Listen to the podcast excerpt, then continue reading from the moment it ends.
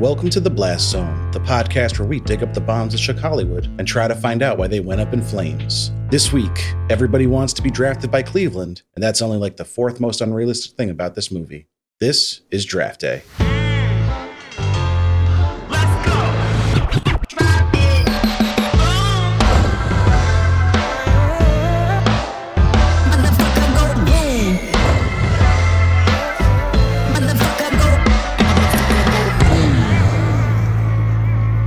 Welcome, welcome, welcome to the Blast Zone. Welcome to the Blasso. We are not a podcast about bad movies. We are a podcast about movies that did badly. That's right. I am John Drake, in-house film critic of my Letterboxd account. And I'm Ian Dukes. I'm a person with thoughts and feelings, and some of them are about movies. Movies like Draft Day, which we're talking about today, very exciting. Just in time for the Super Bowl, the Super Bowl that my Cincinnati Bengals will be playing in. Oh my gosh. Can't believe it. And by the time this episode comes out, we will not know the outcome of that game. So I expect you all to be cheering with me and rooting for them. Let's go Bengals, or perhaps let's go Rams. No. I'm from LA, and that's my team, and I have to show some hometown spirit. I do like the Rams. There's a lot to like about them, uh, so I'm split here. Well, they were your team, and then they weren't, and then they were again, and then they weren't. Growing up, I always associated the Rams with St. Louis, like Kurt Warner, Isaac Bruce, Sure. Torry Holt, those teams, Marshall Faulk. The whole LA thing was a little lost on me, but I know that they did have a tenure there before. Uh, yeah, they moved out when I was pretty small. But let's hope for both teams to play hard and have fun. Yes. Nobody gets injured, Please. and then the Bengals win. Be safe, gentlemen. Yes. Be careful. Don't go knocking your heads into one another. That's crazy. You're going to get hurt. That's not constructive. but also,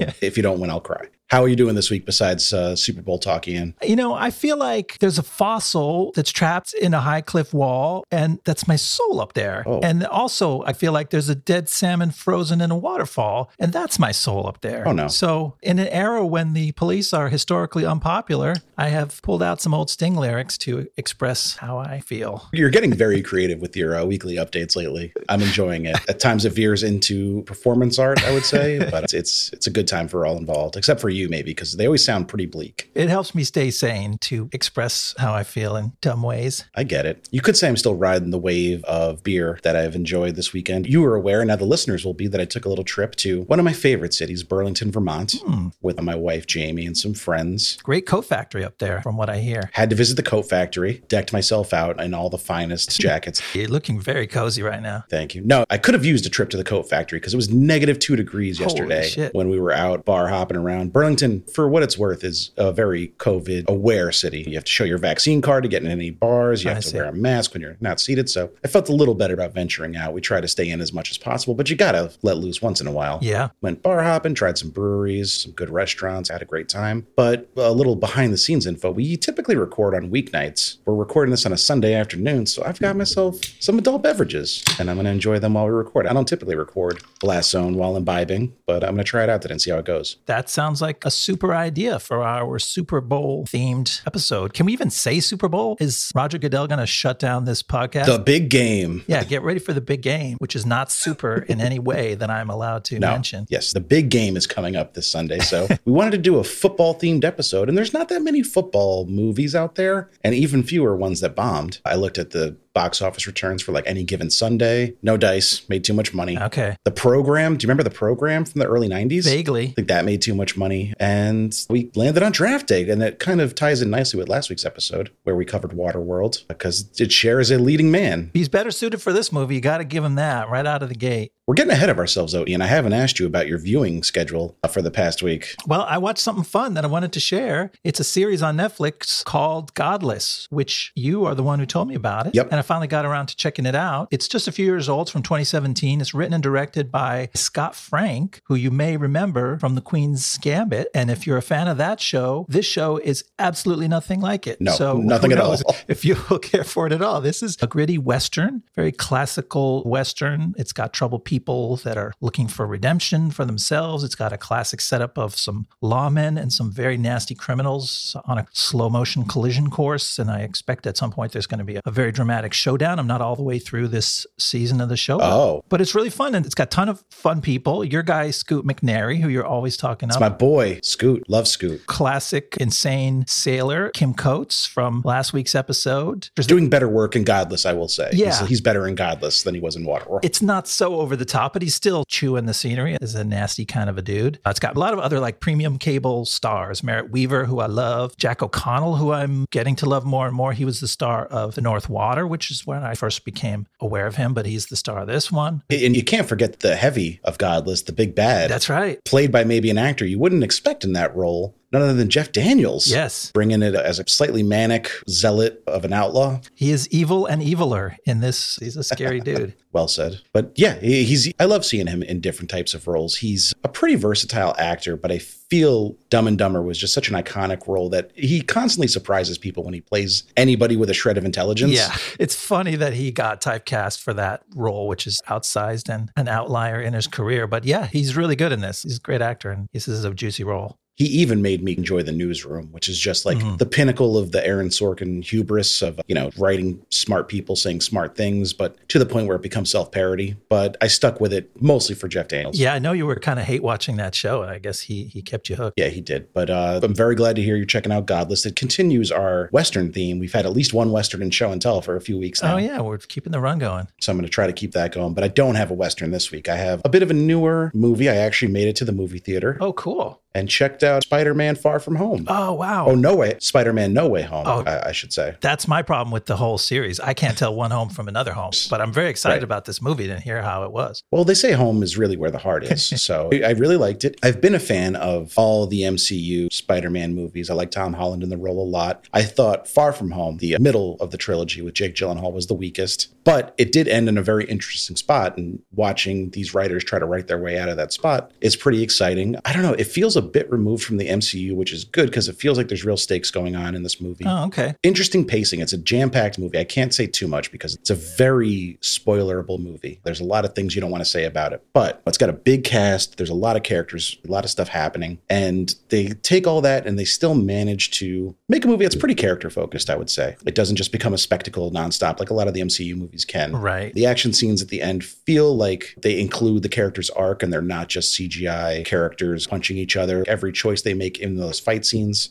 feels like a character choice and Oh. not just mindless violence. I really like that aspect of it. I would definitely recommend it. And if you're a fan of the Spider Man MCU movies, I'd say it's probably the best one. I really like Homecoming, the first one, because it, it set up the world really well. And I love Michael Keaton as Vulture. But this is just a great time. Can't recommend it enough if you're a fan of those. That's a big accomplishment for an MCU movie to be able to say that there's character choices in the big fight scene. Because so many movies, you just get so tired when it's like, oh, the big question for our hero is can he fight hard enough to get through all the shit we have lined up for him? Well, like, okay, that's just an obstacle course. Right. So, yeah, I love it when characters have dilemmas in the climax of the movie. And it's not just the hero that has dilemmas, it's the villains too. There's a lot of journeys people go on, and the side characters are used to great effect. We have the typical Spider Man side characters Happy, played by Jon Favreau, our boy from Cowboys and Aliens. Oh, yeah. Aunt May, played by Marisa Tomei. You have MJ, played by Zendaya, and she's Michi as well. Yeah. Love And Michi. then, no, like everyone gets a little character arc and they have some real growth throughout the movie. That's an accomplishment. So definitely recommend it. Cool. So draft day, Ian. I know you mentioned you're a little bit of a Rams fan, but not exactly a diehard. What, what's your football background? Did you watch it growing up? Do you watch it currently? I was more of a baseball and basketball fan as a kid growing up in LA because we had incredible eras of the Dodgers and the Lakers, historic teams and historic figures in those sports. So that caught most of my attention. We had the Raiders in town for a while when I was young. And so I got to appreciate that. And we had a really painful Super Bowl experience that might have been the beginning of turning me off of football. So I'm in touch enough with football to say I'm a decent casual fan of the sport, stay in touch with it a little bit. I saw this movie shortly after it came out, I think when it first got to cable. And not a lot of it stuck with me. I think all I remembered when I came back to it this week was the pacing of the movie. It has this style where it's a ticking clock movie. I mean, literally, there's Right. a clock ticking on the screen at the beginning and it follows you all the way to the end, It's sort of all in one day. Yeah, countdowns and clocks and, and limited amounts of time Yeah. is really what this movie's all about. Yeah. As I think's been established here on the podcast, I'm a big football fan, big Bengals fan. Sometimes against my better interests, the NFL does not always make itself an easy organization to support. hmm I'm fully aware of their shortcomings. I do have some moral dilemma about giving them any of my money. But at the same time, I'm only human. And I'm definitely a big Bengals fan, obviously. And also, the draft has become such a spectacle. Like, the NFL offseason is so long and so tedious for most of it that, unlike any other sport, the draft has become just a huge event in and of itself. Uh-huh. They moved it from being a Saturday and Sunday thing to now it's a Thursday, Friday, Saturday thing, I believe. Okay. It's a primetime Thursday night is just the first round, and then primetime Friday night is the second and third round, and then the rest of the draft is all day Saturday. So there's no other sport that gets primetime ESPN coverage for their draft. You can find the results on the internet after it comes out. But no, the NFL draft is a big deal, big business. And I think it's because the offseason is so long and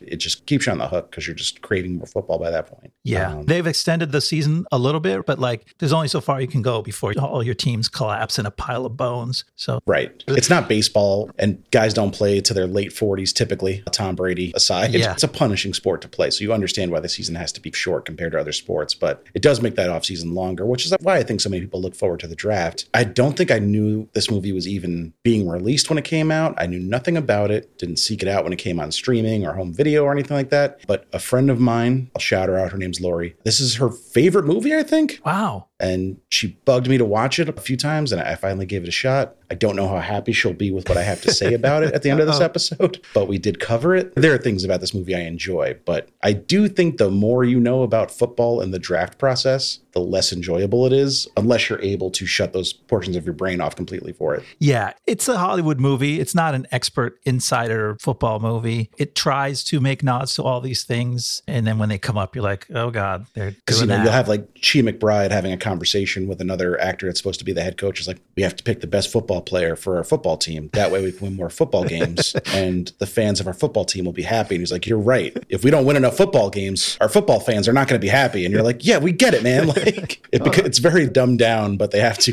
They feel like they have to do that so that casual people will watch it. But I don't know. Is anyone who doesn't give a shit about football watching this? Well, there's a tradition of sports movies and sports comedies and sports romances, of which this movie is sometimes all of the above, right? Like your Yes. the North Stars, your Jerry Maguires were like, oh, that's a sports movie, but everyone loved it. And so I think probably that's where producers think, well, maybe we can hit all the notes and ride that wave. And it's been a while since I've watched Jerry Maguire, but I do really like that movie. And I seem to recall you were able to pick up on most of the nuances surrounding the draft and like sports agencies in general from context without it having to be quite so spelled out as it is in this movie. There's a couple exchanges that just felt really clunky in here. Yeah, but that was much more of a character movie. This is definitely about the draft. The main character's in a love relationship. That's a part of it. But really, this is nuts and bolts. This is like you get to sit down in the office with the general manager of a high powered NFL team and watch him go to work and do his thing on draft day. And so it's got to put that stuff in the middle of the movie and it's got to explain it at least to a minimum so that everyone can understand. If you're aware of the inner workings of football, even a little, though, a lot of the dialogue can feel just too dumbed down to be believable or even enjoyable at times. Uh, you can true. enjoy it from like a silly perspective, but not from a movie making perspective. It feels like the coach comes on screen and tells you, I am the coach. I coach the team and I make the players do the plays. They don't literally say stuff that dumbed down, but it kind of feels that way sometimes. when I won the Super Bowl as the coach of the Dallas Cowboys, I could have went to any football team I wanted, but I picked yours. And it's like, okay, like you guys should have at least a passing familiarity with each other, your coworkers. You don't have to explain your life story every time you talk to each other. Yeah. Do you want me to go into the story of the background of this movie, how it got made and whatnot? Yeah, let's hear how this thing happened. All right, so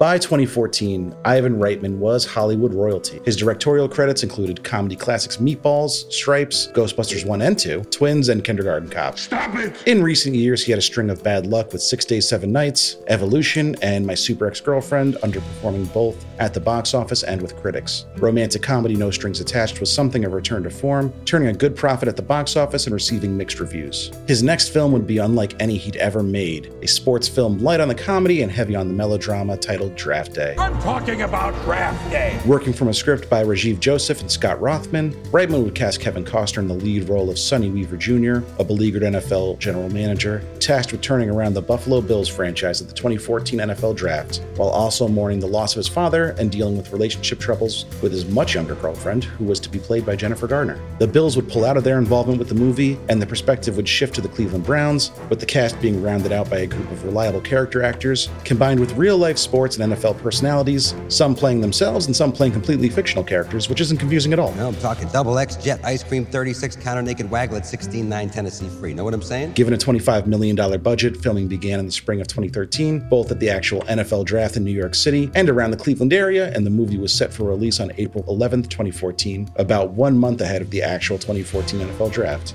The film got decent reviews, currently holding a 60% approval rating on Rotten Tomatoes, but audiences were less enthusiastic as it opened to only $9.8 million. Good for fourth place at the box office. It would close its theatrical run with a total gross of $29.5 million, making it an undeniable box office bomb. Throwing a bomb can be a good thing in the NFL, I say, to educate our listeners, but not in Hollywood. No. What's that for a metaphor? I liked it. That was good. You could say this movie was a bit of a Hail Mary to make a profit. Just chuck it up and hope for the best, but it Yeah. did not pan out. It was intercepted and ran back for a touchdown by the opposing team. But that would be. I don't know who the oppo- who's the opposing team is. I know. I was like, does the audience make their own movie and make more money than you did? I'd like to see them try. And by them, I mean us. I guess we are the audience. Yeah. So We're going to try to run this back. If we get a few blocks during this episode, we might score. I hope we do. So different type of movie for Ivan Reitman. It's heavy, like it's even when it's trying to be a little bit of a comedy or a little irreverent. I feel like this movie is just sickly sweet. You know, it's so sappy at its heart. I guess so. It's it is. No, I'm not disagreeing with you because it is sappy, but it's also cynical and it's also goofy and it's also serious. So it's it's another one of those movies. We're, we're always talking about tone on here. I don't even know if I use that word correctly when I do, but it's light fare. I think that's how I would Yeah. put maybe the same point that you're making. It never really gets sophisticated. Everything is surface level. Like people are holding up signs. I am the girlfriend. I am the goofy intern. I am the Well, angry. some of them don't hold their signs up high enough in that regard. We'll get into it a little bit more. But I think part of the problem with it is that the NFL was officially involved with it. yeah, that's dangerous. You are going to be neutered with what you can really do. Yeah. Because they're famously protective of their brand and are not going to let you say anything that might disparage the league or the teams or really anybody except a handful of fictional characters Yeah. that happen to work for the NFL or the teams. But no real life person is coming away from this movie with a little bit of stain on them. And the whole construct is never questioned, right? This is not a hero who goes, What am I even doing? Football is stupid and I've wasted my life. No one's ever going to say that. Like everything football wise is great, which I mean, to be fair, most sports movies don't question the concept of sports. They question whether you can summon the courage to achieve glory. And that's what Kevin Costner tries to do. Well, I, I think actually the two movies I mentioned as football movies that I looked at to maybe cover do question the wisdom of playing football at all or football as a sport. Any given Sunday, Oliver Stone, he's never going to make a straightforward inspirational sports movie. That's just right. not in his nature. So that's obviously a dark, fucked up movie about how backwards you know professional sports are and how athletes are stunted and how everyone involved in them is a terrible person. Mm-hmm. and then the program too shows that from the college perspective about how people get corrupted and a little bit of power can go to your head. I haven't seen the program in a while but i do remember liking it even though it's probably not aged fantastically. But yeah this movie football being like the greatest thing you can aspire to is just a given. Everybody's super passionate about their jobs. They'll do anything to see the browns win and that's just accepted as common wisdom it's accepted just because they told you. Like you don't even really feel it. Everything's pretty surface level, but that's not to say there's not something to enjoy in this movie. If you're not looking for anything too deep, it walks you through a story and uh, there's some drama. absolutely do you want to talk about this drama a little bit Yeah. all right Here's how it starts. It is the day of the NFL draft. Sonny Weaver Jr., played by Kevin Costner, is the general manager of the Cleveland Browns. Sonny is having a secret office romance with his financial analyst, Allie Parker, played by Jennifer Garner. And Allie just told him she's pregnant. Meanwhile, team owner Anthony Molina tells Sonny he better make a big splash in the draft or he's fired. So Sonny agrees to trade three first round picks to the Seahawks for this year's first overall pick, giving him the chance to draft this year's consensus top prospect quarterback Bo Callahan. Well, this makes Molina very happy, but it pisses off the Browns coach and their current quarterback. Sonny also talks to his former first choice pick, linebacker Vontae Mack, who convinces Sonny that he ought to look deeper and uncover the hidden weakness in Callahan before it's too late. A lot happening in this first section of the movie. And the first act ends almost on a cliffhanger with Vontae and Mack's cryptic message, you know, go back and watch the tape more. It becomes almost a little mystery movie at that point. yeah, that for me is the most fun part of the film because I'm like, oh shit, there's drama. And it's Chadwick Boseman who was good in everything he did. And I, I hesitate. I stopped before I said he's the most interesting character. His character was still pretty thin, but he, he had that nice, compelling moment where he's, man, you got to watch the tape. This guy's not what you think. And all of a sudden I was like, whoa, there's drama in this movie. I thought the payoff was a little weak of that whole setup, but Yes, the they- setup itself worked well. yeah, they couldn't really pay it off because they hadn't figured out what the drama really was or it didn't really matter in the end. Spoiler the quarterback didn't like getting hit repeatedly, so he got slightly skittish after getting sacked for like the ninth time. Yeah, that was the big mystery. Couldn't be Joe Burrow though. My man Joe Burrow get hit 15 times in a game and he never loses his cool. Nice. But Bo Callahan is no Joe Burrow, so No, I not. guess we got to take what we can get in this movie. But the movie does start in an interesting way with Chris Berman, the voice of football for however many years, the voice of ESPN anyway. So it starts with a faux ESPN intro, and uh, it's always funny when a movie says the title of the movie, and this movie Yes. like leans into the ridiculousness of it. It gives this whole opening monologue. The teams are ready, the players are excited, blah blah blah, and he's like, "I'm talking about draft day." And then I feel like the words draft day come on screen, but it looks like a fucking PowerPoint transition. like the words spin at you. It's like draft day. And then there's a transition wipe to the next slide. It's it feels cheap. It's corny. And I thought it like so it would be fun if Chris Berman could announce the title of every movie. Like, I'm talking about Waterworld. There's no land. It's just water. Da, da, da. He does stuff like that. He just makes weird noises.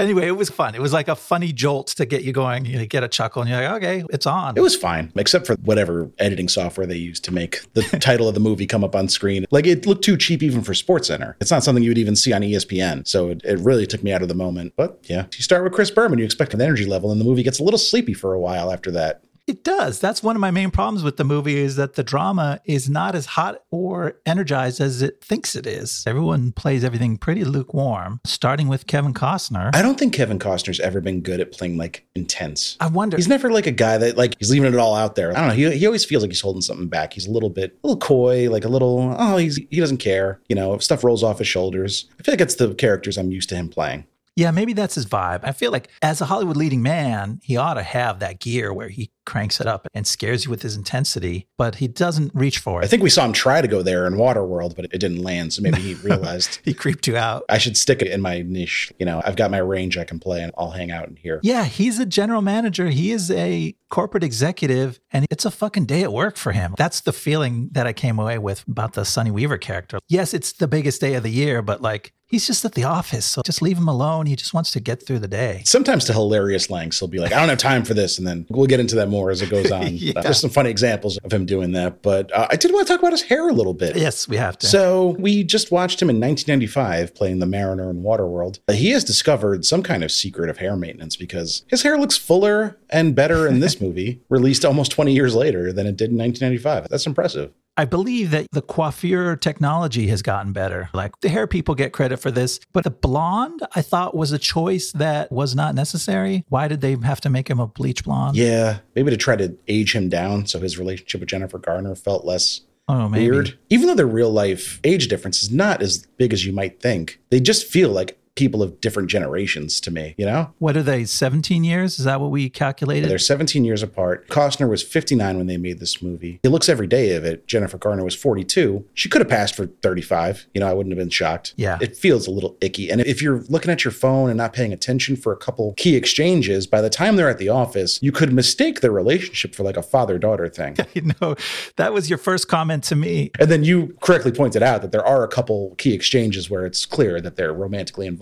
From context, you get the fact they had a fight about the fact that she's pregnant and he's not necessarily ready to be a father. Because, you know, he's only 59. He's still got his whole life ahead of him. Yeah, let him settle down. He hasn't even taken his own team to the Super Bowl yet. Let him get his Right. career started. But if you change the line, like, I'm not thrilled about being a dad or whatever it is right now, to granddad, there's almost nothing else until the end of the movie that would make you. You could it could play off as that. that- Except I spotted that she is naked in his shower in the background of one of the early scenes. So then I'm like, okay, that better not be his daughter. But other than that, yeah, the scenes play pretty cool. And it is another weird choice in the writing there. They staged that pregnancy talk off screen and then they had us figure it out, which can be an interesting dramatic device. You're like, whoa, these people are acting cold and they're talking around something. What's going on here? But I felt that it got us wrong footed on reading her character because that whole first scene when you meet her, she's just mad. She's pissed at him and she's not saying much. And she's dour and she speeds away in her Camaro. And then the rest of the movie, she turns out to be the most reasonable, most level headed, most understanding character. She's the one who bridges the gaps between all the angry people and is sensible. She's she's also not a real person. Like her character is very much a construct of male writers trying to write Yeah. a female character that loves football. Like I just love the game. I like to toss around the pigskin. Remember the Super Bowl? I do. I could tell you every fucking play because I'm a lady who loves sports. And they're just so heavy-handed with that it comes across as inauthentic. You definitely want to portray her as somebody who deserves to be there and is as serious about the game as any of her colleagues. But you're right, they did it in this sort of cartoonish way that undercuts its own. And then she's the salary cap specialist for the team, which is an important role. But also, when Sonny asks her, if we move up from seven to one, what does that do to the salary cap? And she's like, oh, you know, it's a million and a half. We didn't have expected, but we can make it work. No, you should fucking, as the general manager, every potential scenario of the NFL draft, including trading draft picks, getting new draft picks, getting rid of some of them, you should have a plan for. And there are so many conversations people have, especially in the beginning of this Yes. movie, where a general manager or an owner will sit down with a coach or any combination of those people and be like, "All right, the draft's in four hours. What do we need?"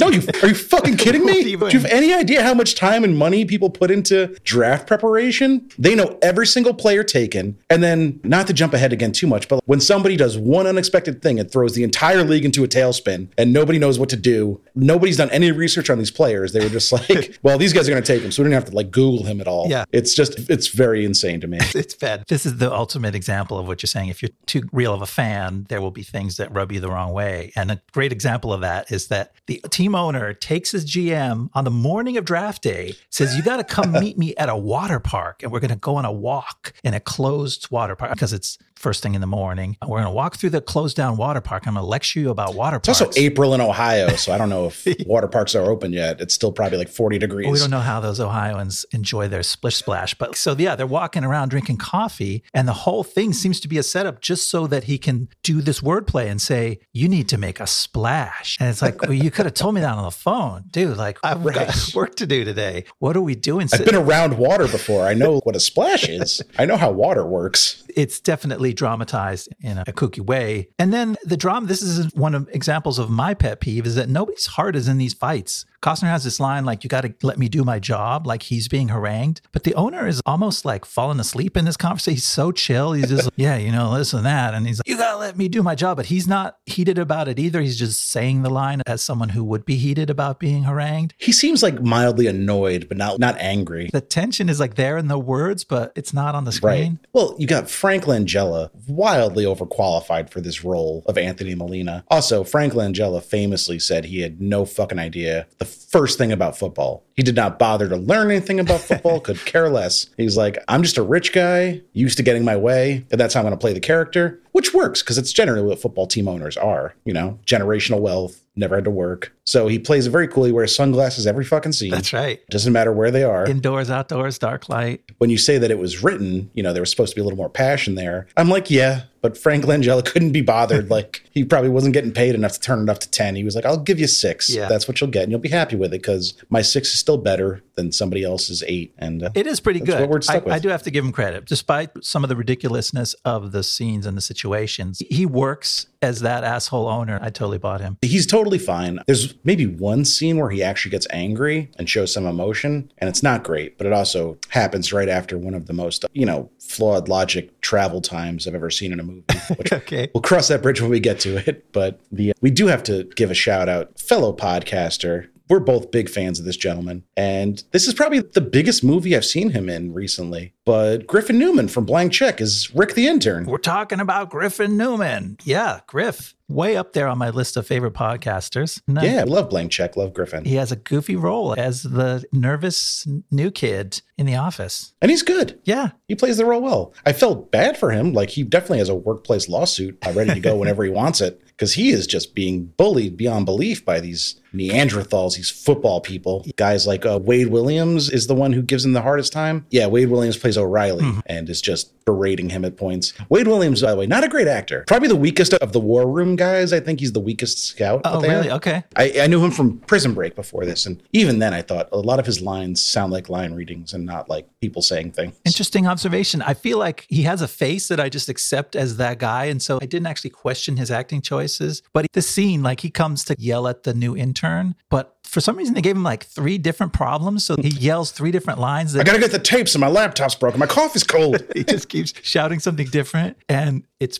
pretty silly. Yeah. But that part of the movie is silly. And it switches between the silly laughing tone, which maybe is more in Ivan Reitman's wheelhouse, and then these weird serious moments. You're never sure. You go into Sonny Weaver's office and you don't know if a slapstick routine is going to break out or like a serious tear jerking scene about families and loss. Fatherhood. exactly. One such slap 16 is when we get, by the way, Denis Leary playing the coach in this movie. That's a choice. he is a little over the top here, playing like kind of a hotshot coach. Yeah. Thinks he knows best, just wants to get his guys on the field. And he lights the playbook on fire when he finds out that Sonny has traded for the first overall pick. Yeah. Oh, no, they, I guess they already had the conversation, right? In the war room. Yeah, he just needed He's time already to confronted him. Stage a stage a dramatic. He already had the argument, but he's well. Now I'm gonna show you what I really think, and he burns. And that wasn't the playbook. That was what you're talking about. That was like their draft analysis checklist. Oh, right? okay. Yeah, yeah, you're right. Yeah, but if I'm Sonny, I'm like, we already had this argument and we resolved it. I thought we were done. Now you're just fucking lighting my office on fire? and he puts it in like the outgoing mail slot. I'm like, that thing's made of plastic. You're going to ruin this guy's office. Yeah, there's gonna be some noxious smoke in there. The fumes alone. Poor Sonny. I never thought I'd say that. But yeah, so Denis Leary, is he's being the tough guy asshole that we expect from Denis Leary. That's his one mode. He's larger than life. I was thinking about, is he playing this too big? Is this too corny? But then again, I've seen Jimmy Johnson on TV for years, and he's too big and too corny in real life. So I'm like, oh, maybe that's just coaches. Yeah, there are definitely a handful of NFL coaches that are that flamboyant and pull it off. So I'm not saying Denis Leary might be the most realistic character in this movie. It's a funny irony. Yeah, he has the most cornball lines, and yet he's kind of real. He strikes me as like a Harbaugh. I'm not sure which one yet, Jim or John. Okay. But I get Harbaugh vibes from him a little bit. Super intense, thinks he knows best, kind of cocky, tucks his polo shirt in. Well, I guess we actually thought we were making fun of another character, but we were giving the movie a little credit right there. Yeah, I came around. I think he might be the best character in the movie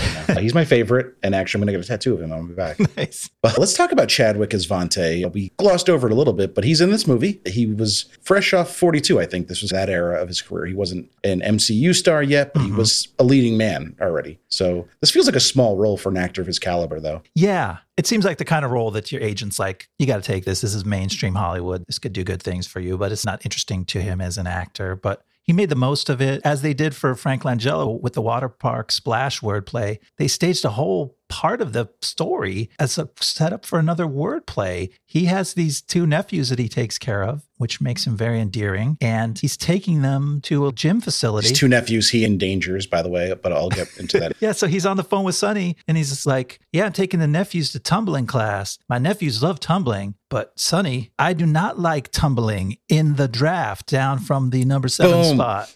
Get it? if I don't get drafted number seven, I'm going all the way to the late teens, and then I'll only get like $4 million this year, and I can't live on that. I got nephews that I drive around without car seats. Uh, what are they, like seven and five? They should be in car seats. Oh boy. He's just got them fucking seatbelted in the back seat. Yeah. Wildly dangerous.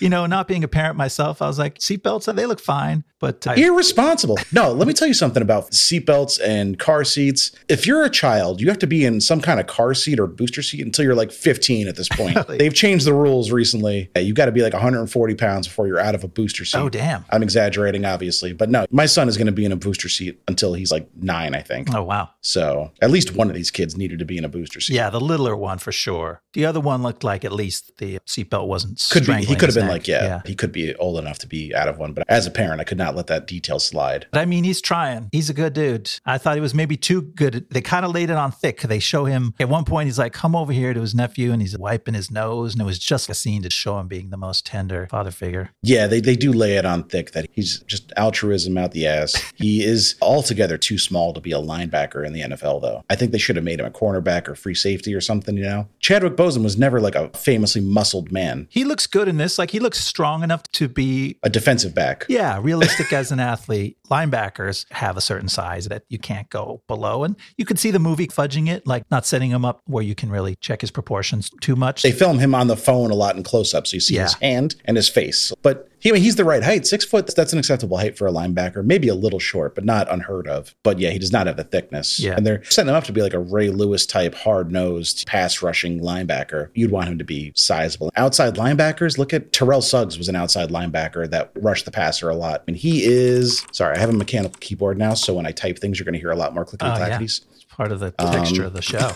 he's 6'3, about 265 pounds. Oh yeah, that's that's a couple weight classes up. He could pick Chadwick Boseman up and put him in his pocket. But you know, this is a kid coming out. There is a scenario where there are some undersized college linebackers that have to convert to safeties when they get to the NFL. Yeah, it could be that. So he could be that. But he's presented as a pass rusher, not a coverage guy. I don't know. I'm getting too football yeah, we- we're going down a dark road if we start to get too serious. Yeah, we can't get hung up on that detail. Obviously, if you can get Chadwick Boseman in this role versus a guy who maybe looks the part a little bit more, but is not quite the actor, you're going to take Chadwick Boseman. Yeah. I understand the decision making there, but I think you can write the part a little differently to make it make more sense. Well, interestingly, they did get a real NFLer in another one of the spots who you can tell is bigger than Chadwick Boseman. Yes. Arian Foster plays Arian the, Foster. plays the running back. Shaving his beard de-ages him like 15 years immediately. He looks like a guy coming out of college about to be a rookie, even though he was probably third or fourth year in the NFL by this point. All he had to do was shave his beard. Yeah. He immediately looks a lot younger. He made it work. He was effective in the role. Arian Foster, kind of a weird dude. He thinks like the moon landing was fake, I think. He's got some conspiracy theory beliefs. Yeah, I had some vague memory that there was something weird about him, but sometimes you don't want to know. You don't want to start Googling NFLers. He voted for Ron Paul in 2012. Interesting. Wow. All right, let's not dwell on that, I guess. but he's good in this role as a non actor. And I know he was interested in acting, but I guess he never really explored it much more. He was in Hawaii Five O as a guest star before this. Okay. Fun, And- fun little guest spot. Oh, topical trivia. He's been a guest on the Joe Rogan experience. Oh, interesting. So that's fun. Good place to go talk about your weird beliefs. Sure. He's narrated a documentary. He is pretty sure he can kill a wolf with his bare hands. Oh boy, that's in his Wikipedia. Yeah, he's brought it up several times. Like, I don't know if you're pranking me right now. no, he responded to comments he made on Twitter about being able to kill a wolf and discussed his interest in physics, astronomy, and his uncensored take on the NCAA and the NFL. And then the next sentence is Foster also made a guest appearance on the YouTube podcast Painkiller Already, during which he gave his opinion on the NFL's battle with CTE and continued with his ideas on killing a wolf. It's in there twice,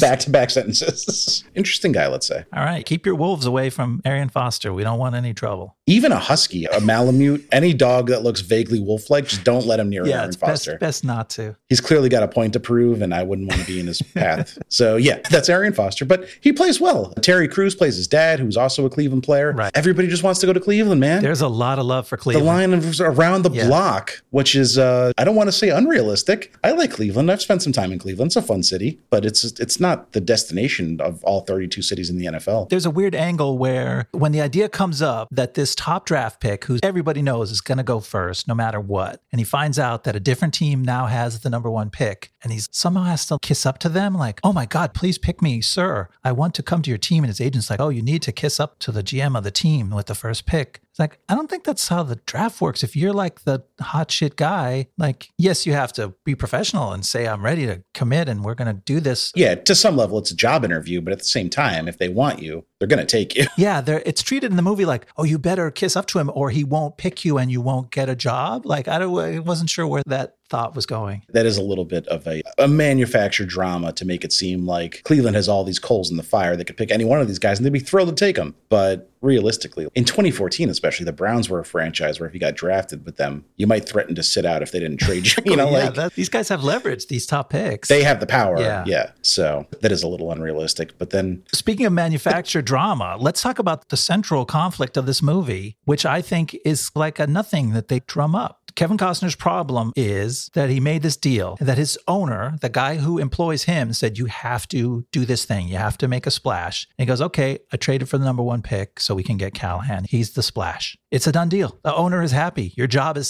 saved. The prospect is amazing. Everybody in the league is like, This guy is a franchise player. And yet, then they start working really hard to create drama. Oh, maybe it's not good. We need to find a problem. Start digging, guys. I need to find out what's wrong with the guy I already picked. And even if there was something wrong, like you made the owner happy, you saved your job. Like he keeps telling people, my job is just to do my job. It, it seems like they're looking real hard for a problem. that actually rings true for me in terms of how the actual NFL does the draft. They'll hire private investigators. There's a famous story about Justin Blackmon, who was a wide receiver prospect, highly touted, mm-hmm. and a team sent a scout to a bar, and his job was to sit there all day, every day, and see how many times Justin Blackmon came into the bar. Wow. Now, it has a sad ending because Justin Blackmon ended up washing out of the league very quickly due to a severe alcohol problem. Oh, geez. But, but that just goes to show you like these guys will do their damnedest to dig up dirt on you if they're willing to spend this kind of money on you. That being said, that's not really like how the drama is played. The drama is played like, but I wrote a different name on a post it note this morning. I can't change it now. It's on a post it note that no one else has seen. Hey, come on, You spoilers, know, like- man! You're giving away the big Oh, dramatic punch of the movie when the post-it note. We're not kidding here. If you haven't seen this, this post-it note is folded up in his pocket, and then it comes out and it follows us throughout the movie, and it's folded the whole time. And in the end, Allie unfolds it, or no, the coach does at the very end. We learn what it said, Yeah. which was like, Allie does see it before the coach does. Oh, she it his sees it. office after after the trashing of the office.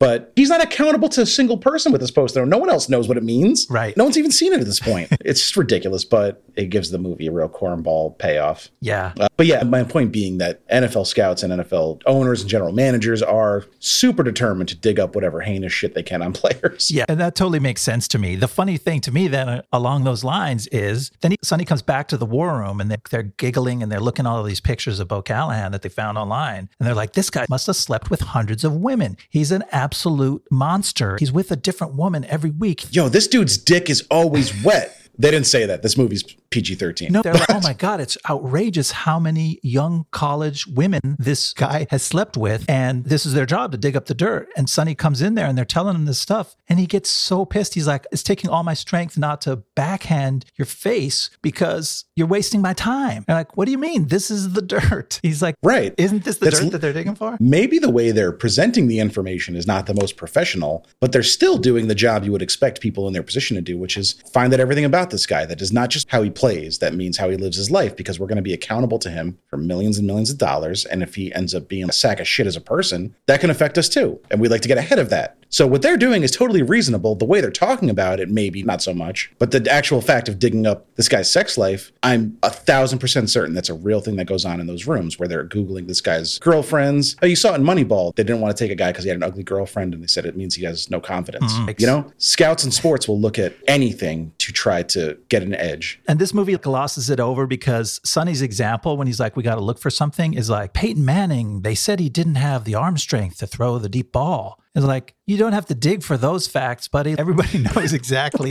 the arm strength of every quarterback in the draft. Right. So like tell your guys to stop looking at his social life and start trying to figure out if he can throw a football. That's more of the dumbing down of the football stuff. And of course, we'd be remiss if we didn't mention that we alluded to it earlier, but this is when Vontae drops his make sure you watch Bo after I sack him. Right. Which we don't we don't get paid off in this section of the movie. But then I had to shout out a Brad William Henke, Hmm. who is an actor everyone knows, even if they don't realize they do. He is the strength coach. I believe his what's his name in this movie? I know he has an actual name, so I want to get it. He is Tony Bagel Bagley. He's got a nickname in this movie. How does he have a nickname? He's on screen for three minutes. Oh. Tony Bagley, Yeah. 55 years old, by the way. Brad William Henke is. He, he looks great for his He age. He looks good. He's still yoked as hell. Yeah, but he's the strength coach. I just thought it was funny. He's bragging about how strong Brian Drew, who's the quarterback currently on the Browns roster, Right. played by Tom Welling, who you will probably best know as a Superman on Smallville. That's right. Looks good in this movie. He, he's a convincing quarterback. I would mm-hmm. buy him as an NFL quarterback. He looks the part. Yeah. But he's like, oh man, he's so strong. I can't believe it. He came in here, he benched, what does he say, 250 pounds 25 times? First of all, nobody benches 250 pounds. That's not like a measurement of weight that makes sense on a bench because you have a 45 pound bar and a 45 pound plate. So four 45 pound plates and a 45 pound bar is 225 pounds. Oh, If you throw a 10 on each side of that, you're at 245 pounds. What are you going to throw a fucking two and a half pound weight on each side after that to make 250? Nobody does that. It's not a measurement of weight that you ever see. And No, that's I. You know, it's been a long time since I've been in gym, but you've now explained why you see that number. Like in the combine, they're talking about reps on two it's twenty four five. plates. Yeah. It's four 45 pound plates. yeah, yeah. Now I get it. It makes perfect sense. 250 pounds makes no sense as a weight measurement for bench press. That feels like a studio note. Like it was two twenty five in the script because the writer actually knew something about football, and then the studio's like, "That's a weird number. Make it an even number, two fifty. But that's not even my biggest problem with this scene. My biggest problem with the scene is why is the strength coach so shocked at how strong the quarterback is? You coached him to do that. That's your job. Did you just take six months of vacation and then come back? Oh my God, he did it without me. Wait, I think they do say something about he was doing secret workouts though. Isn't that part of the story? Oh, secret workouts. was that he got himself into special shape in the off season because he was going to reclaim his former glory. True. Okay. That makes sense. The 250 pound thing pisses me off, though, Yeah, it's funny. as a man who could bench 225 pounds several times. Several. Not 25. Well, you don't need to. You're not going under center for the Browns anytime soon that I know of. Not this year. They They don't return my calls. All right. Do you want me to walk you through the second part of the movie, or was there anything else from this first section you wanted to go over? No, that's good. Let's see what happens in the second quarter. So, current Browns quarterback Brian Drew is furious at the possibility of losing his job to Callahan, and he trashes Sonny's office. But Sonny confronts him and coolly tells him he's simply going to draft whoever is best for the team. Sonny reviews some game tape of Callahan and notices he acted skittish after being sacked by Mack, but he performed well overall and won the game anyway. Sonny's head of security brings some stories of a couple incidents which perhaps call into question Callahan's character, but they're vague and inconclusive. Sonny's mom shows up in his office and asks Sonny to come read a prayer while she spreads his father's ashes on the practice field for his final wishes. He tells her he can't do it because it's draft day, and she goes off in a huff to do it without him. In a quiet moment, Sonny admits to Allie the reason he fired his father a couple years back was that the doctor said coaching was killing his dad, and that was the only way to get him to quit and spend time with Sonny's mom. One of the most unintentionally hilarious parts of this movie Yes. happens in this section where we have this argument between Sonny's mom and Sonny, where he's like, "No, I can't go outside and spread the ashes on the practice field. I'm too busy. It's draft It's day. fucking draft We'll do it another day, or do it without me." And then he walks outside and stands next to the practice field for like ten minutes and has a quiet think to himself and talks to Allie for a little while. It's so mad. Mom, why can't you understand? I'm too busy to go on the practice field. I need to fucking get out of here. And literally, the next scene, he's on the practice field. What the hell? and watches his mom go spread the ashes without him. She walks past him With his- the rest of the staff. The whole coaching staff is there kissing up. Also, why is Sonny's ex-wife there? I don't know. They're like, well, that's a character that should be in a scene. Put her in the scene. And it's Rosanna Arquette. Yeah, great actress. Probably did not need to do this movie or give her a bigger role. Yeah, she's got two lines. She was great in Escape from Dannemora. I don't know if anybody watched Oh, that show. no. That show was great. Great miniseries that was on Showtime, I think. And she's awesome in it. But I love that she shows up and Sonny says something like, Don't you have an art exhibit opening to go to? It's like, Yeah, Sonny. She's not a blue collar, real American like you, whose dad was a millionaire football coach for your entire life. like, where are you getting all fucking high and mighty about people living in the real world? I know. You are a child of nepotism. It's dumb. And yeah, she's not somebody from outside his circle. He fucking married her. again, this movie is not well written enough to clearly indicate people's relationships. I thought that was his sister for a while. Oh, yeah. Because of the blonde hair, too. Right. They look alike and just it would make way more sense for his sister to be there. And also, if she wasn't part of the family business of football, maybe then I could understand more resentment coming from him about like, you have an art gallery opening to go to, like you chose not to be hmm. part of this world. That, that just makes makes more way sense. more sense. Why don't you just change it? Just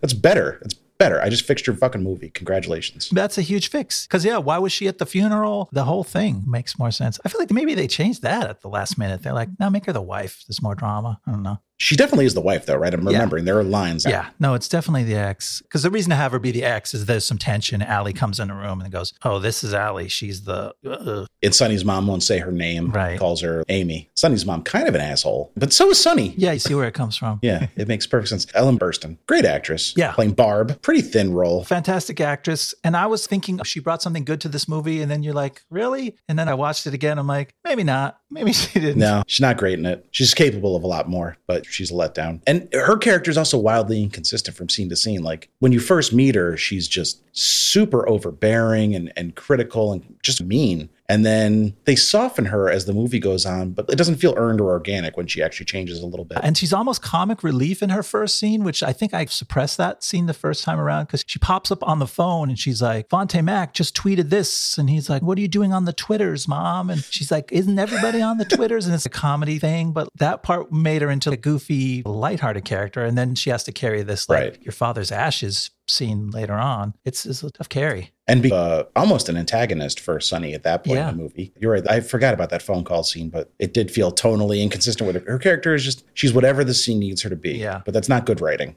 You know, you're you can introduce a new character to serve one of those two roles, or do you really need the Twitter scene? Why can't Allie just walk in and tell Sonny, "Oh, Vontae tweeted this"? Right. Or give it to You the know? comic relief guy, Rick the intern. Yeah, he's a young guy who's, you know, Griffin Newman is active on social media, so Rick could be active on social media. Sure. He could just be like, oh, Vontae tweeted this thing. And then they could yell at Rick like it's somehow his fault because bullying is cool in this movie. We've got some great character actors popping up in this movie. I know you wanted to shout out W. Earl Brown as Ralph Maury? Maury? Yeah, I don't know if they ever said it. I read it off the cast. It's in the list. credits, yeah. I wanted to shout him out just because I can't let go of him as Dan Dority in Deadwood. So, like for me, if W. Earl Brown is your henchman in this movie, which he is to Sonny, like I expect him to take Bo Callahan and feed him to Mr. Wu's pigs. Yeah. Something down and dirty is going to go on. He's going to pull out a big Bowie knife and stab a guy in the gut, but he doesn't. He just comes up with these outlandish and annoying little rumors about Bo that end up proving inconclusive and not helpful. He is a great character actor. I know him from, of course, Deadwood, also Justified. He had a role in an episode that was quite interesting. But he's kind of, I don't want to say realistic, but again, the stuff he's digging up on him is the type of stupid shit that real NFL teams care about when they're drafting people first overall. So that part of it rings true for me. And the story about nobody came to Bo's birthday party, like that's dumb enough that NFL teams actually would care about it somehow. Yeah. And so he tells the story about how teams, uh, I think it was the Washington team, sent a playbook to Bo Callahan with a hundred dollar bill taped to it, and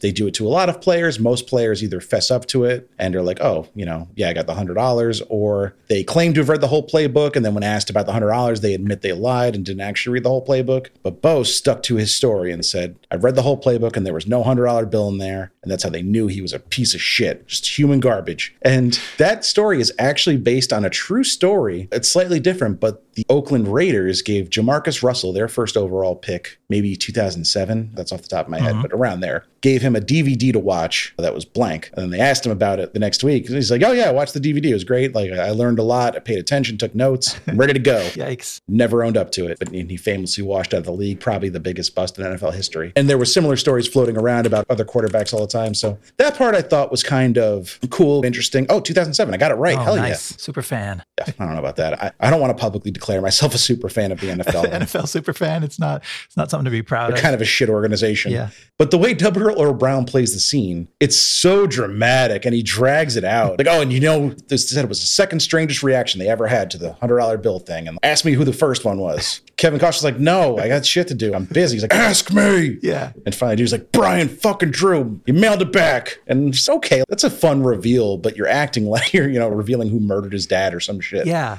It's not that big a deal in the grand scheme of things. None of this tells you anything about how they play football. And it's the movie turning into comedy because, like you said, the Sonny character acknowledges the fact that his head of security is being a weird, dramatic freak with forcing him to ask me the answers to all these questions instead of just telling him them what he found out. He's like Jigsaw. Yeah. He's like, let's play a game. It is- Dial down the theatrics a little bit. yeah. Why did you make the head of security a strange theatrical diva instead of having him bring you serious stories? But you know what? We're giving him time on the pod. We're talking about him because it was memorable. Yeah, it was memorable. You got to give him credit. what else goes down in this section now that I've worked myself up into a W. Earl Brown like frenzy? Oh, Rick's broken computer. Oh, That was yeah. a funny scene. Sonny just fucking flings his computer at a wall, leaves an indentation. I like that Rick picked his computer up off the ground. There was clearly a computer shaped indentation in the wall. And then it's like, how did this happen? Yeah. It was kind of his mistake. He left it in Sonny's office. Like, don't leave your laptop around Sonny's office. He's already seen one member of the team come in and set a fire in there. He's seen a number of members of the team come in and start tearing everything off the shelves and kicking it around. like, you got to read the writing on the wall, buddy. Stuff is not safe if it's in Sonny Weaver's office. Do the Browns keep an interior decorator on salary to fix Sonny's office? Is it getting destroyed like this all year? We've got like a drywall guy on speed dial. We got another hole. Come patch this. we got the molding guy in here. They fucked up the crown molding this time. All right, walk us through the end of this. Here we go. It's now prime time and the draft begins. Sonny surprises everyone by using the number one pick on Vontae Mack. The Browns owner and coach are pissed, but other teams now suspect there's something wrong with Bo Callahan, so they start passing him over too. And Sonny suddenly has an idea how to exploit this new situation. He tells everyone to shut up while he goes to work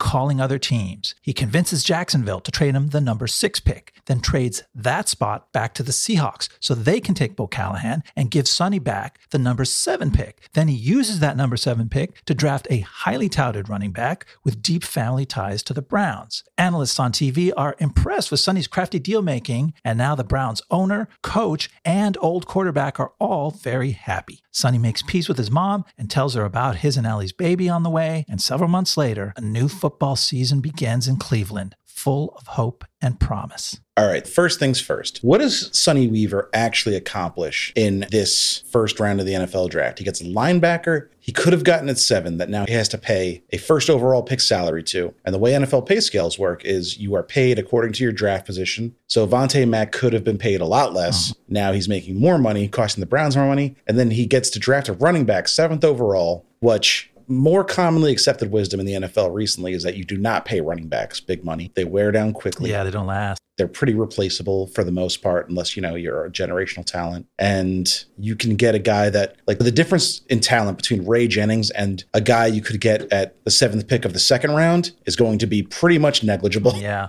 Is this really the triumphant first round we thought it was? First, he makes a total mess of it, right? He fucks up. He gives away three years of picks and he picks the guy he could have got without giving away anything. So then he salvages it. But you're right, it's not that impressive. He's basically just cleaning up his own cle- mess. Yeah, he cleaned up the total mess he made. But I think to your point, the value of signing that running back was the family ties. That was a hometown kid whose dad was Terry Crews was the famous Browns running back. And so he just won fan points for that and not actual franchise value. I think this team goes three and thirteen, and Bo Callahan wins MVP. yeah. So it's a big win for Seattle. right. There's a lot of fucking conference call drama in this section of the movie. Yeah, this is the payoff for the phone action. Phone action starts early. They start doing these split screens. It's all about the screen wiping back and forth and creative little flourishes. And then here's where it really puts the pedal to the metal. So Patrick St. Esprit plays Tom Michaels, the Seahawks GM. I don't think he's good in this movie. You don't like him? I like the character. I don't think he's really pulling it off, the writing. And it's clunky writing, so it's tough. Yeah. But I don't know. I didn't buy him. I, didn't, I wasn't thrilled with his performance. But, you know, Sonny's been on all the, the blogs and the chat rooms, and uh, he was on WordPress and Tumblr. Uh, he was checking the Seahawks fans' MySpaces. He knows they're pissed about him trading away the first overall pick. So Yeah, that was another one of those unintentionally funny lines. Because Sonny has the Seattle guy on the phone and he's starting to like turn the screws on him, like, you need this pick. You better make this deal with me. You better get Bob Callahan. And when he really twists the knife that really freaks the other guy out is when he says, I checked all the Seahawk fan blogs and chat rooms. Like, it sounds so stupid. Maybe it sounded cooler in 20. Um, 2014. Reddit was already a thing in 2014. You could be like, I was on Reddit. Seahawks fans are pissed. That would ring true. Chat rooms in 2014? What- Not a fucking chance. And I get that that does play into these guys' decisions, but the general managers are checking each other's chit chat on the internet and using that against each other. I don't know. No, that's a job. That's what Rick should be doing that. Yeah. Instead of fucking breaking his equipment and like putting him in a locker and giving him a wedgie or whatever they're doing to him for the duration of this movie. Like Rick is the one, the young social media savvy employee should be scouring the internet to get some fucking dirt you can leverage against this guy. Instead, you're busy fucking giving him a swirly or whatever. They should have put that in the script. Sonny should have been, I've been checking all the Seahawk fan blogs. And the guy's like, What the fuck are you doing checking fan blogs? Well, I broke the intern's laptop, so he couldn't do it. And I felt bad. I had to do it myself. Right. Yeah, it's bizarre. It's, It's I mean, fun to make fun of. Because the thing is, it still holds together as a movie. The excitement ramps up. It's Costner giving you everything he's got and screwing guys on the phone, old white guys doing hard business deals. If you like that kind of thing, and and also screwing over some youngish white guys. Mm-hmm. Like we got to talk about Pat Healy uh, as the Jaguars GM. What's his name? Uh, Jeff Carson. This guy is just like a barely contained ball of anxiety and rage. What a character! He just pulled this character out of his ass. Like none of this is written on the page. He's just making some facial ticks and contortions with his face. He looks stressed out and angry, but also, you know, he's second guessing himself. He's insecure, but he's full of rage. This character is doing so many things at once without any of it being in the script.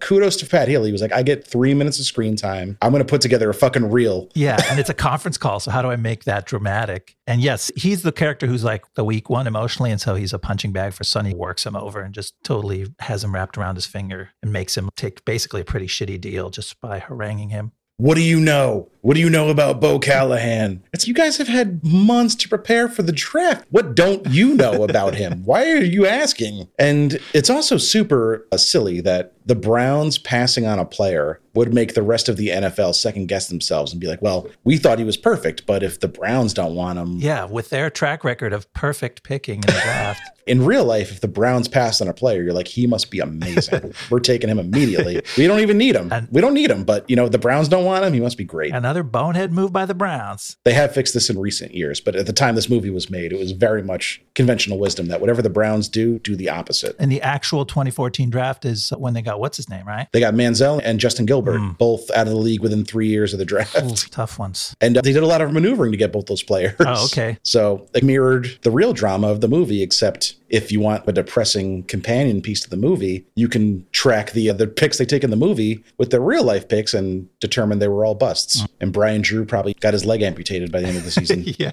Joe Theismann, brutal career ending injury. or Alex Smith, who actually came back from a similarly brutal Oh, yeah. I think I never watched that one. I can't watch It's those bad. replays. and then so Sonny's on the phone with the Tom Michaels character, and he calls him a, and I quote, pancake eating motherfucker. It, it startled me awake because the movie was starting to lose me. I was like, what the? This is not the movie where you drop a line like that. It felt wildly out of place. I can see like that was where he got hottest. This man has been eating shit all day and finally he's fed up now. He's firing back on all cylinders and he's calling him out for the fucking pancakes that he ate. They call back to the pancake line several times. They both do. He's like, I'm here, I'm eating my pancakes, thinking about moving the number one pick. And then later he's like, You told me you were eating pancakes. It's like, why is that the thing you're hung up on? There's so many other things from that conversation you could be focused on. Nothing goes together like football and pancakes. Football and pancakes. And I guess this movie was originally given an R rating. Oh, really? And they didn't have to cut anything to get it down to PG 13. I think they called them, was like, Are you fucking serious? Because you're allowed to fuck in a, PG 13 Oh, okay. movie. This movie has the one. Uh, There's nothing else in this movie that would make it rated R that I can think of. I didn't see anything. If you cut the pancake eating motherfucker line, I'd feel comfortable giving this movie PG. It's pretty Like, safe. there's nothing serious in this movie like that. no, there's nothing racy. The letters CTE are never even uttered. There's no actual danger. There's no sex. There's no violence on the screen. And like you said, there's almost no language, which is weird in itself for a movie about sports executives behind the You scenes. just know these guys are calling each other cocksucker and Oh, yeah. son of a bitch and all Nasty, day. yeah. It's so sanitized for the movie. So I was shocked to read that. Again, that this is like IMDb trivia. You always got to take it with a grain of salt. True. But I was very surprised to hear that. And then speaking of sanitized, we get the man himself, Roger Goodell, on screen. yeah. And I have a bone to pick with this section of the movie. You've put in your notes that even in the movie, they still boo Goodell. The guy agreed to be in the movie and actually do some work. He has to read these phony lines introducing a fictional draft. they didn't boo him enough, is my argument. Yeah. If you actually watch the NFL draft, they boo the shit out of him. There is not one person cheering for him. And in the movie, it's like a mix. You know? It's like 60 40 boos versus cheers. It's got to be at least 80 20, probably 90 10 to make it believable. So that's my main argument with that section of the movie. Also, fuck Roger Goodell. Those fans, they show some of them. The fans that are in the gallery are some pretty hardcore football bros. They are not maintaining decorum in the interest of Goodell's good name. I think it would have been really funny if they had a shot of the crowd when Goodell comes on screen and everyone's giving him the middle finger and clearly booing, but then the audio is just like clapping and cheer just to drive the point home a little further. And then the movie ends with just a shot of the team in the tunnel getting ready to take the field. We're excited. We see Vontae, we see Brian Drew, we see Ray. We don't see David Putney, the punt returner they fought so hard for in the conference call. Oh, yeah. They didn't bother to cast him or even put a picture of him on a screen at any point. Nope. They could have cast like a real NFL player in that role. And just Yeah, why not? that would've been neat. You're doing it for other stuff, but uh, now we don't get to see Putney. And then they take the field, but we don't know if this movie has a happy ending because we don't know how the team does. There's no post text like, oh, you know, they won the divisional round of the AFC, but they got eliminated, but they have a bright future.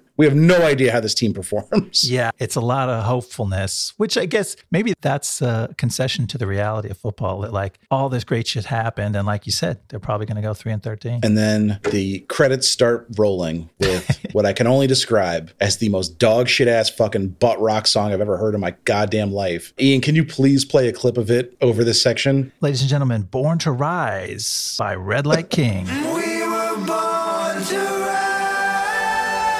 And you took the time to make a note to me that if you listen to the song on like Spotify or YouTube, it's actually mixed differently than it is in the movie. The vocals are mixed way higher in the movie, right? it's real different. So I didn't have the same visceral reaction. You tell me like, oh shit, this song at the end is ridiculous. And I hadn't got to the end of the movie at that point. So I just pulled it up on YouTube. I'm like, eh, this is kind of lame, but it's kind of hard rocking album rock song. And then I watched the end of the movie and it came on and I'm like, this song does not rock at all. They've neutered it. They turned the drums and the guitars like halfway down. So it's just this hard rock singer floating out there on his own trying to rock without a band. It's bad. I go to war with the brothers I trust. It's fucking terrible. if you had told me it was Hinder, I would have believed you, and that's not a compliment. Okay. I did listen to it on Spotify after the fact, and yeah, it is definitely a different mix. At least it rocks a little bit. At least the guitars and the drums are kicking. I'm still not putting it on my playlist or anything, No. but yeah, it's definitely better. Is it on the soundtrack though? No, it's not part of the official score, so it's not on this. Because I was wondering if they would have the mix that's used in the movie on Spotify anywhere. oh, yeah. You might have to actually watch or fast forward all the way to the end of draft day. We'll put a clip of it in the episode, but rest assured it's way worse in the movie. So there you have it. So that was draft day. It's, it's a movie. It's not the worst movie. It's not. I, I feel like we, we ripped on it because it's a silly little movie, but it's not bad. It's got parts that are fun. Again, shout out to Griff. Good in this movie. I didn't love Jennifer Garner. I think her character was really just thinly written. Yeah. Again, it's like over the top of trying to make the Ali character a real, like, credible as an executive, but you go too far to the point where it becomes a caricature of that type of character. Like a better movie would have that character, but just a little subtler. Like Kevin Costner walks in and he's like, we just talk football? And she's like, We can always talk football.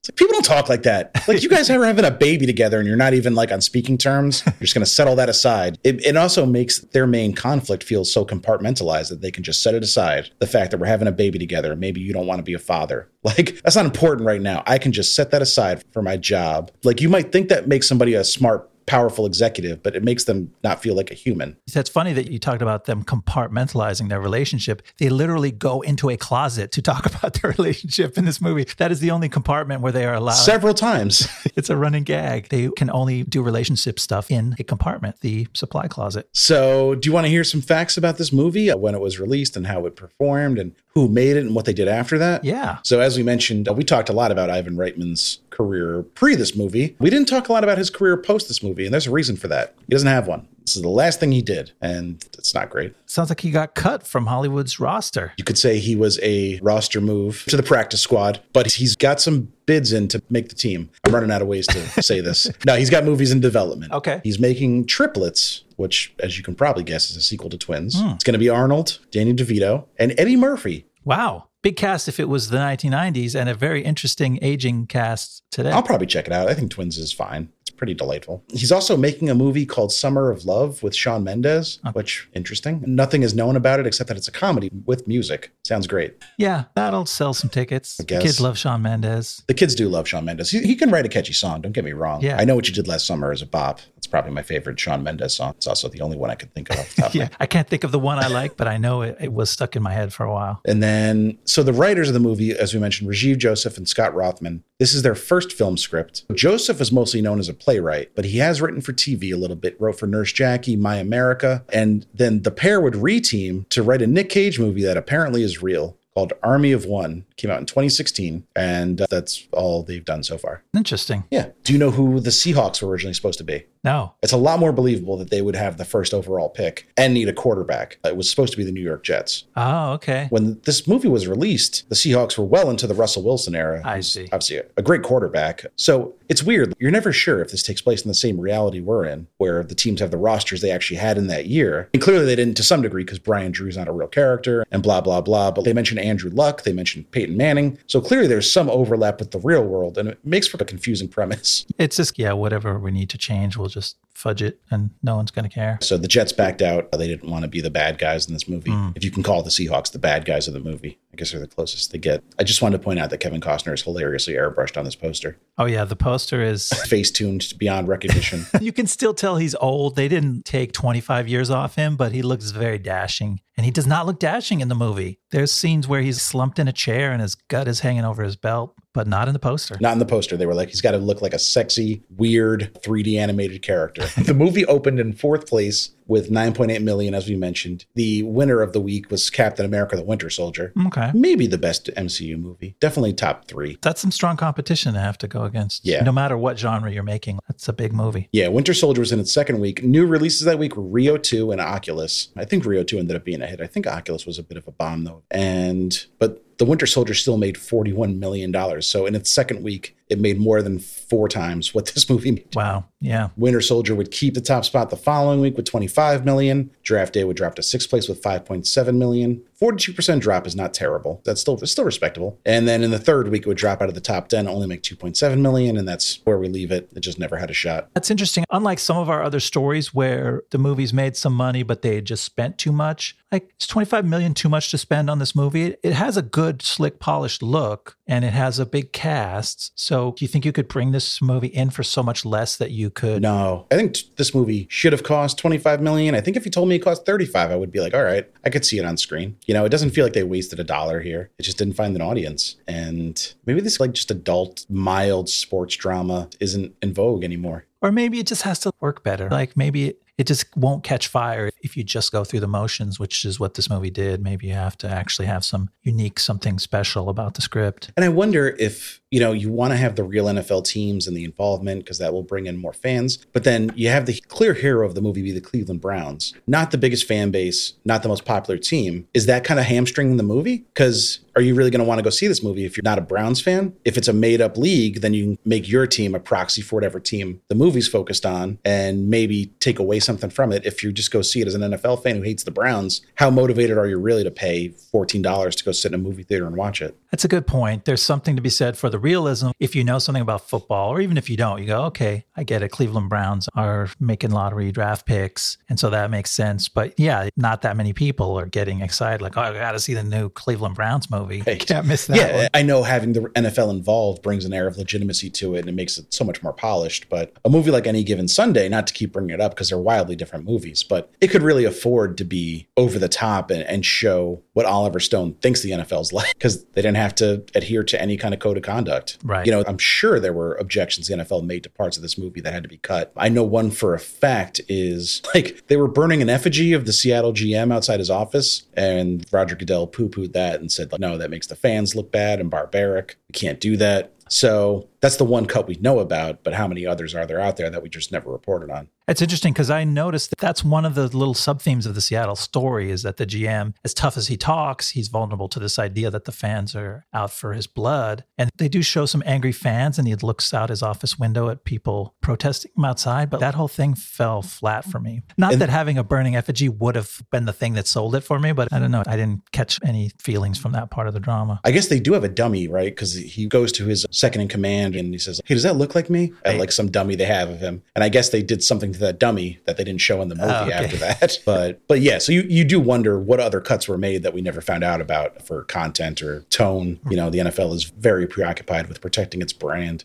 Yeah, they protected it right out of a profit. There's no edge to this movie. It's it's a fucking butter knife. That doesn't mean it's not an enjoyable movie, but it is going to limit its staying power as a classic sports movie. you know, you want your sports movie to say something. What does this movie say? It tells a coherent story from A to B, but so do 99% of movies. You know, Yeah, you would hope. you would hope. Lord knows we've covered some that don't, so I give this movie credit for doing that much. You're touching on a thing that I was going to touch on in my final thought wrap up. So there's all these points where the movie is trying to make ambiguity part of the drama, which is something you could do in a sophisticated drama. Everything doesn't have to be black and white. So as you go along, you're like, okay, does Bo Callahan suck? Is he awful or is he really just fine? And we're making too much out of it. Like, is the relationship with Ali on the rocks or is it solid because she actually understands? Or is Sonny an idiot who's fucked everything up or is he actually a genius? And it, because it wants you to keep all these things in question, it ends up watering down the drama. And like I said, the performances also water down the drama because no one gets that heated or takes the conflicts that seriously. They all play them understated. So for me, like until the final 15 minutes of deal making, where there's a little bit of edge and excitement to it, the whole movie, the whole draft day feels like an average day in the office to me. So it was kind of limp, feels deflated like a New England Patriots football. All right. Well done. Deflategate callback. Oh, you make me wonder if there's a better movie in more of an ordinary day at the office where let's just say we're in training camp and you have the big cut down days where you got to cut guys from the roster. Meeting these players, they're going to let go and they're never going to get to live their dream of playing in the NFL now. And Costner is Weaver and he has to make those tough choices. I feel like that's more drama than this. Like he makes up a problem and then fixes it, but that's not captivating. Yeah, that movie could have been good, but you would have to write real drama. You'd have to come up with some real Right. human stories instead of just this cookie cutter stuff. and you'd be showing how depressing life can be for the average NFL prospect. Right. So few of them really get a chance, or if they do, you know, what's the average span of an NFL career? I think it's less than three years, I, I believe. It's like scary short. Yeah, it's crazy. and then you could maybe follow up with players who were let go. Are they okay? Are they dealing with the fallout of your repeated head trauma? But that's not a movie the NFL wants you to make. no, Goodell signs off on 0% of that footage. So So we're left with this kind of commercial for the NFL that has no real point of view. It has some decent performances, some fun characters, good actors throughout. But at the end of the day, it's just, it's just kind of there. It's not making a point. It's got nothing to say except, isn't the NFL swell?